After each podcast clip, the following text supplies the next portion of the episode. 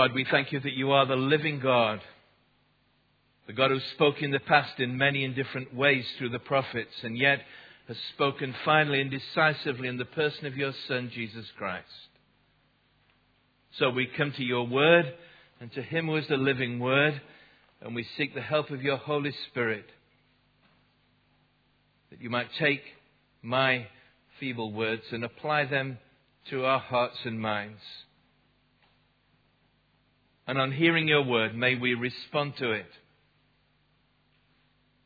in repentance, in obedience, and in faith. We ask it in Jesus' name and for your glory. Amen.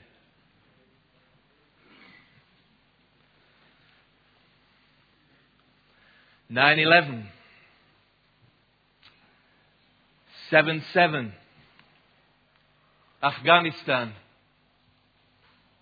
Iraq, Israel, and Lebanon. And just three days ago, a full security alert on the highest level at all British airports in response to a plot to blow up jumbo jets full of people. What is the normal response to such events? Fear. So much so that you can be almost afraid to switch on the radio and television or open a newspaper for fear of what is happening. So, must we live with fear? Or is there a way our fear can be addressed? In the Bible, in the Hebrew hymn book, there is a psalm composed almost three millennia ago, which affirms that no matter what happens, there is an antidote to fear. You'll find it in our Bible in Psalm 46. Will you turn to a Bible if you have one? It's on page 570. There are Bibles in the pews. If you can't see one, ask someone to pass one to you.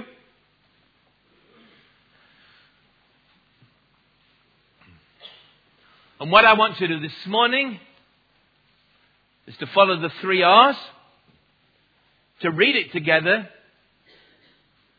to reflect on it together, and finally, to rejoice in it together as we will conclude with a paraphrase of this psalm. So we're going to read it together, and for those who don't have Bibles, the words should come on the screen, and my prompt screen has been removed here.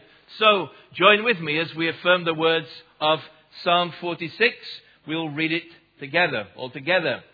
God is our refuge and strength, an ever present help in trouble. Therefore we will not fear, though the earth give way and the mountains fall into the heart of the sea, though its waters roar and foam, and the mountains quake with their surging. There is a river whose streams make glad the city of God, the holy place where the Most High dwells. God is within her. She will not fall. God will help her at break of day. Nations are in uproar, kingdoms fall. He lifts his voice, the earth melts. The Lord Almighty is with us. The God of Jacob is our fortress.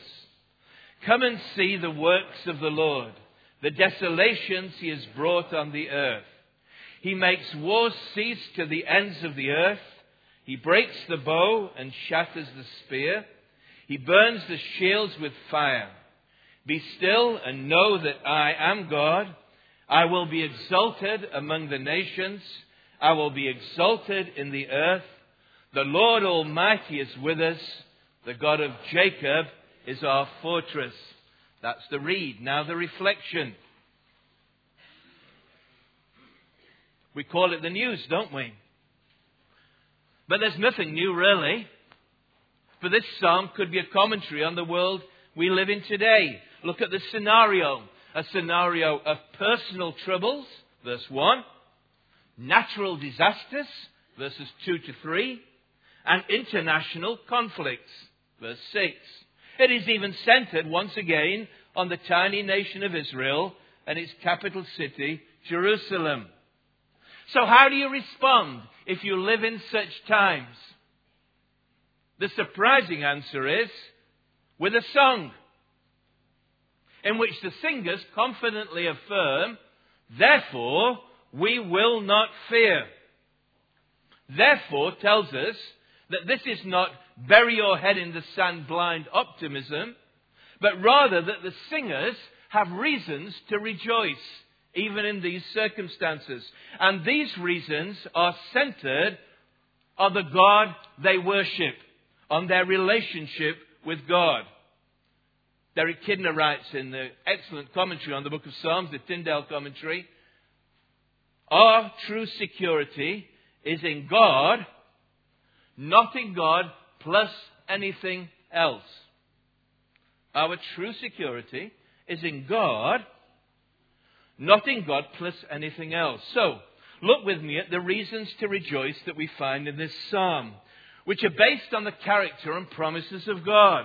And as we do so, I want you to notice something that the psalmist does not say, something that the psalmist only dimly perceived and hoped for, that we have more reasons to rejoice even than this psalmist who wrote this wonderful song because we live in God's grace, AD, not BC, in the year of our Lord Jesus, not before his coming. We can summarize the readings why we can sing, therefore we will not rejoice, under three headings, because preachers always have three headings and they always begin with the same letter to help us remember. And if it really annoys you, just ignore them. Okay, the first reason is this. In this psalm, we rejoice and will not fear because we know the protection of God. In verse 1, there are three words, Hebrew words translated into English, which describe God's protection. First of all, it says, God is our refuge when we are vulnerable. The word translated refuge is used throughout the Psalms and in the prophets. Uh, look, for example, at Psalm 62, verses 5 to 8. My salvation and my honor depend on God. He is my mighty rock, my refuge, same word. Trust in him, him at all times, O people. Pour out your hearts to him, for God is our refuge. The idea is, the word refuge is the idea of a solid external place of protection. I've been receiving almost daily emails from a young man who used to worship with us who's serving in a home for the needy in Haifa in northern Israel. And every day I get the emails saying, once again the alarm sounded, the Katusha rockets came over, and we all ran for the bomb shelters. That's the kind of idea that the word refuge communicates. Now, for the psalmist, his refuge is not in a place, but in a person. God, he says, is our refuge. Back in the 18th century, a Church of England minister with a rather quaint name, although maybe it was popular in those days, but his name was the Reverend Augustus M. Toplady. He was an Anglican minister, and one Sunday afternoon, after preaching in the morning, he ministered in a beautiful place down in Somerset in England. He took a walk out in the countryside. It was a very open place, and suddenly a heavy downpour of rain came down. The place is still there, it's exposed with very little shelter, but he spotted a cleft running down a massive rock by the side of the road, into which he was able to run and find shelter until the storm passed. And as he stood there watching the storm outside, the story we are told, he reflected on his experience and then reflected on his experience as a Christian. And we're told that he picked up something to write on and composed on the spot a hymn, wrote it on the back of a playing card. I was trying to find on the internet. I'm sure the Americans somewhere have bought it and it's somewhere you can see. But if you know where it is, that's where it is. They haven't got the rock, but they've got the playing card, I think. But you know the hymn that he wrote Rock of Ages, cleft for me, let me hide myself in thee. And in the hymn, Toplady tells us our only true security from the storms of life, and more importantly, from the storms of God's judgment because of our sin, is to be found in Christ and in His cross. A place of refuge. God is our refuge. Christ is our refuge. Our refuge when we're vulnerable. not only that, notice secondly, God is also our strength when we are weak. If refuge focuses on external security, strength relates to inner resources. God's strength at work within a person. However, there's a principle about God's power. God's power only works in weak people who admit that they have a need, who confess their weaknesses. And it's a difficult lesson to learn. And that is sometimes why God places us in vulnerable, difficult situations where our natural reaction is to fear when our own weakness is exposed so that we might confess that and in that situation prove God's strength. The Apostle Paul learned this lesson, those wonderful words in his second letter to the Christians in Corinth. You remember, he said, A messenger from Satan was sent to me, a thorn in my flesh. And three times I pleaded with the Lord, Lord, take it away. I need to be strong to serve you. But here's the lesson that God taught him. God said to him, No, my grace is sufficient for you, for my power is made perfect in weakness. And this was Paul's response. Therefore, I will boast all the more gladly about my weaknesses, so that Christ's power may rest on me. That is why, for Christ's sake, notice what he's saying here, I delight in weaknesses, in insults, in hardships, in persecutions, in difficulties. Here's the principle for when I am weak, then I am strong. Now, let me personalize this. Maybe you're in a situation today where you're weak and you've finally learnt that you're weak. You've been trying to live by your own strength and resources. Things have happened. I don't know. Some of you I know well. Some of you I have no idea. And even the ones I think I know well, who knows behind the facade? And this morning you know that you're weak. And maybe you're afraid. What does the future hold? How are you going to cope? Can I simply say, not in a facile way at all, that maybe God has placed you in that situation of weakness, that you might prove in a way that you never have before His strength in your weakness. So we need not fear when we are vulnerable because God is our refuge. We need not fear when we are weak because God is our strength. And thirdly, we need not fear when we're in trouble because God is our ever present help in time of trouble. The promise is, of course, that God is always ready to help, always reliable, always ready to respond to the person in need who cries out to him. You see, maybe as I was saying that, maybe there's someone here this morning. You say, What do I do? You simply cry out to God. He's always there. Maybe you've ignored him all your life. Maybe you've lived by your own resources and strength. And this morning, God says, Call to me. There's a wonderful promise in the psalm about seeking God's help in Psalm 50. Call upon me in the day of trouble. I will deliver you, and you will honor me. Sometimes, of course, the help may seem to be delayed. Little phrase in verse 5 God will help her at break of day. There's an echo, of course, there in the history of Israel. Remember the children of Israel coming out of Egypt, pursued by Pharaoh's army? There they are in the Red, in front of them is the Red Sea. Behind them are the hosts of Pharaoh's chariots and horses. And at break of day, as the dawn breaks, God opens up and parts away, and they pass through on dry ground and are saved. God always listens to the cries of needy people. Now, I said at the beginning, we live AD, not BC. Here's a wonderful promise. The book of Hebrews tells us that we can come to God through Jesus. Therefore, he says, we have this great high priest who's over the house of God. Jesus. He says, Hold firmly to the faith you profess. Let us then, he says, approach the throne of grace, God's throne, not a throne of merit, but of grace, with confidence so that we may receive mercy. That's the first thing we need. And find grace to help us in our time of need. A song made very popular by Johnny Cash puts it very clearly, very simply. I won't try and sing it, but I'll just tell you what the words were for those who don't like Johnny Cash. And if you don't like Johnny Cash, speak to me afterwards and I'll put you straight. But anyway, um, Johnny Cash sang, And I talk to Jesus every day, and he's interested in every word I say. No secretary ever tells me he's been called away. I talk to Jesus every day. Grace to help in time of need. So we need not fear we are assured of God's protection, for God is our refuge when we're vulnerable, He's our strength when we're weak, and ever present help when we're in trouble, no matter what may happen.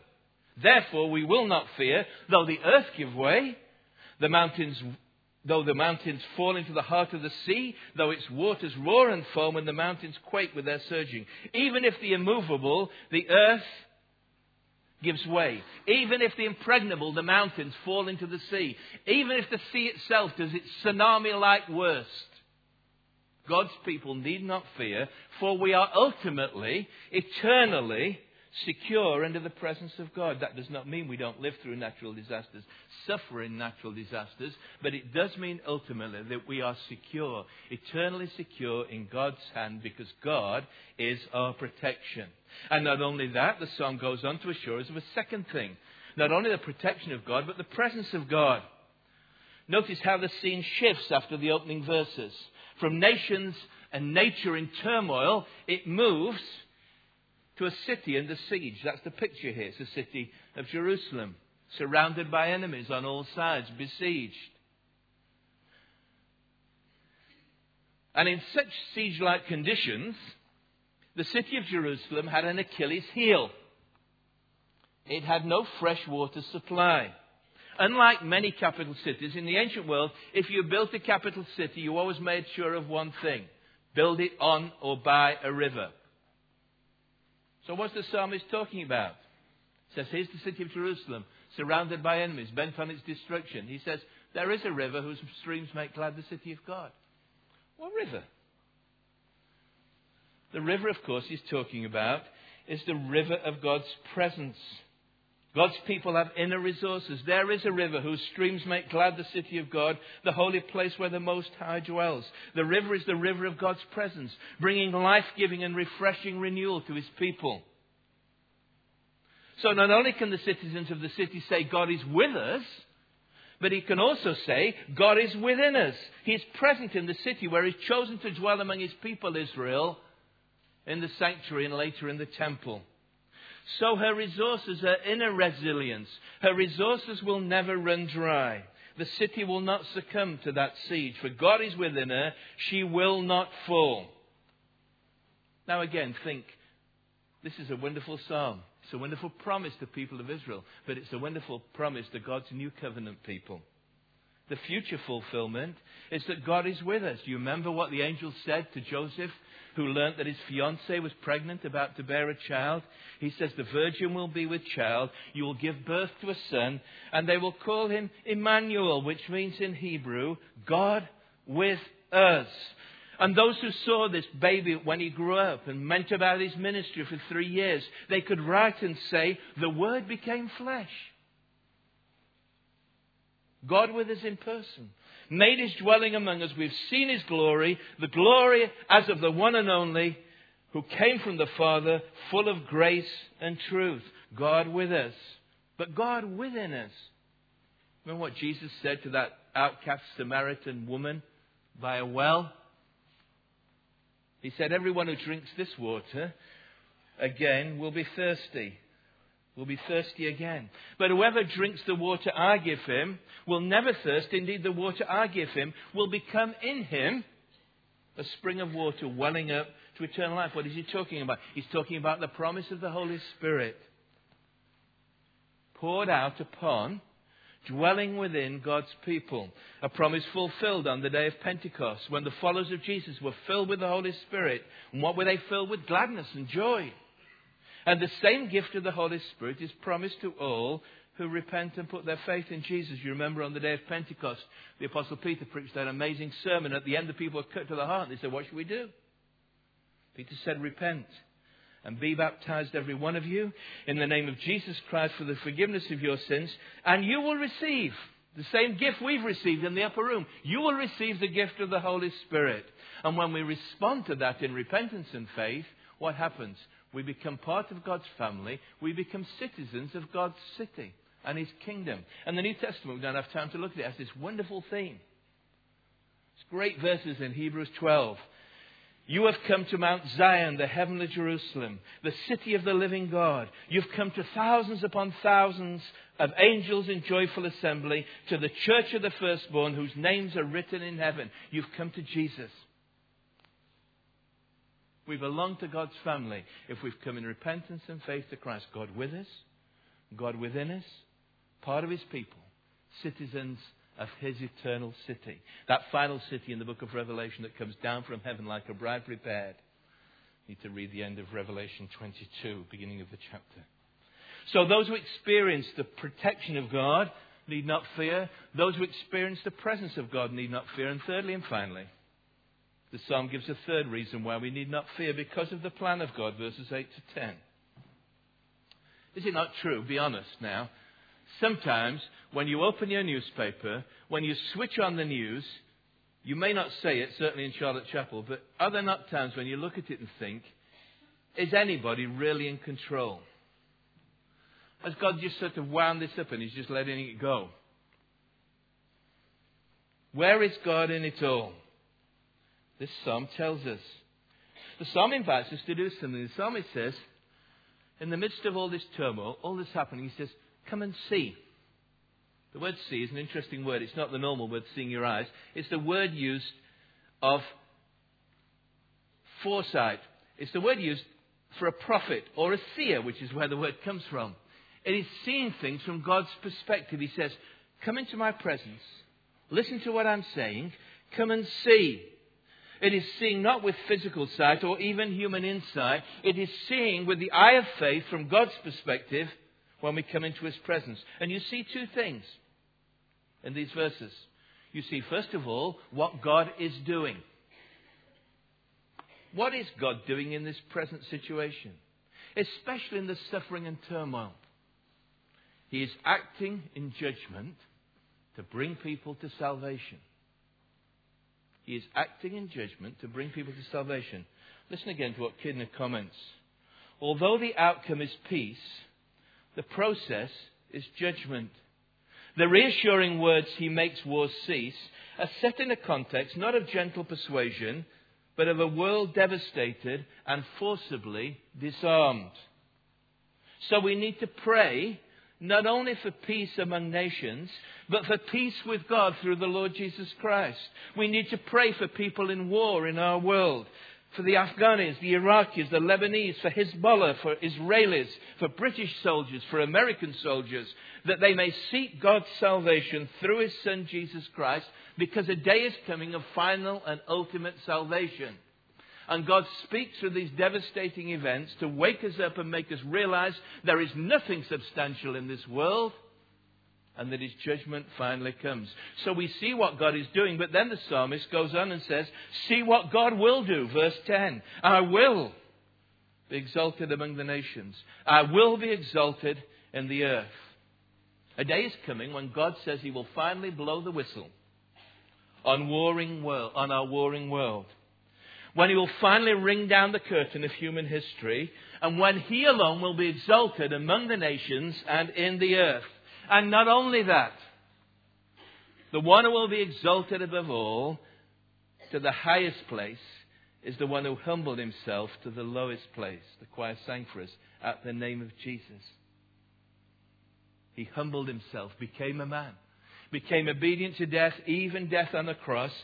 And this is what it says Therefore, God exalted him to the highest place and gave him the name that is above every name, that at the name of Jesus every knee shall bow, should bow, in heaven and on earth and under the earth, every tongue confess that Jesus Christ is Lord to the glory of God the Father. That is the end of human history. Now, the wise move, if that is going to happen, is to bow the knee voluntarily and confess that Jesus is Lord rather than forcibly at the end of human history. So the appeal to be still is not a word of comfort from the Lord, but a word of command, telling a warring world and us in rebellion against Him to recognize that He is God and to bow the knee before the Son who is God, the man who is God, to confess that Jesus is Lord. So be still and know that He is God.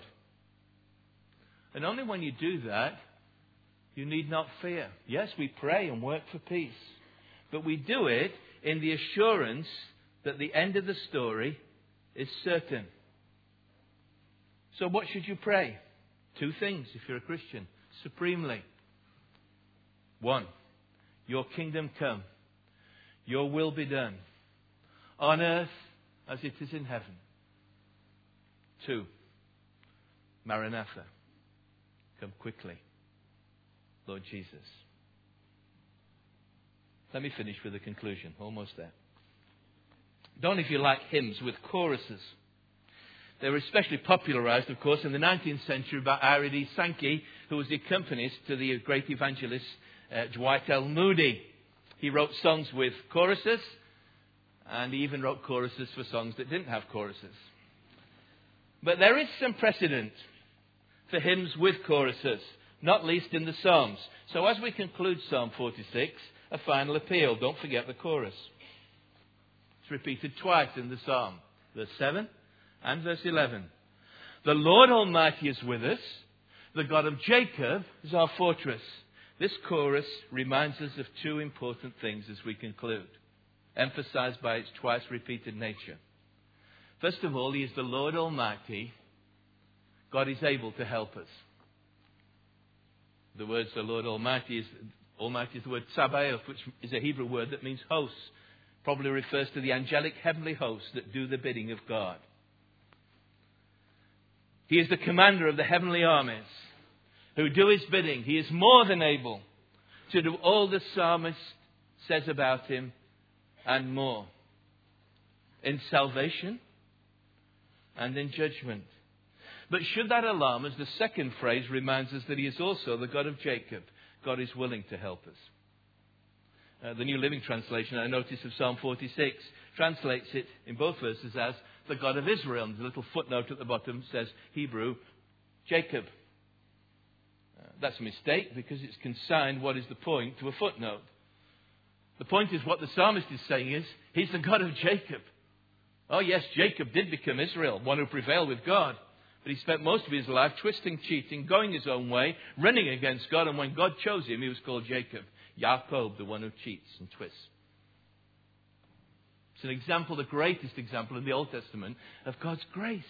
That God reaches out to people who are totally undeserving, who are in rebellion against Him, who are trying to do their own thing, live by their own resources. And whenever you see the, word, the phrase, the God of Jacob, just rejoice. Because we're all Jacobs. Are we not? We need God's grace.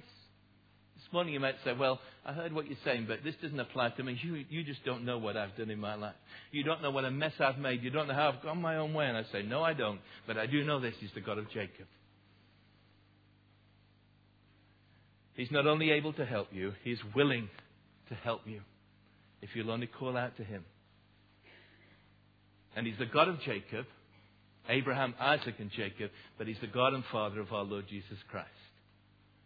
And it's the Lord Jesus Christ who offers God's grace to needy people, to the Jacobs in our world. I simply say to you today bow the knee to Him, confess that Jesus is Lord, commit your life to Him. Then you can say with God's people with assurance, therefore, we will not fear. And you can sing with God's people, the Lord Almighty is with us. The God of Jacob is our fortress. Read, reflect, rejoice. So let's stand and sing.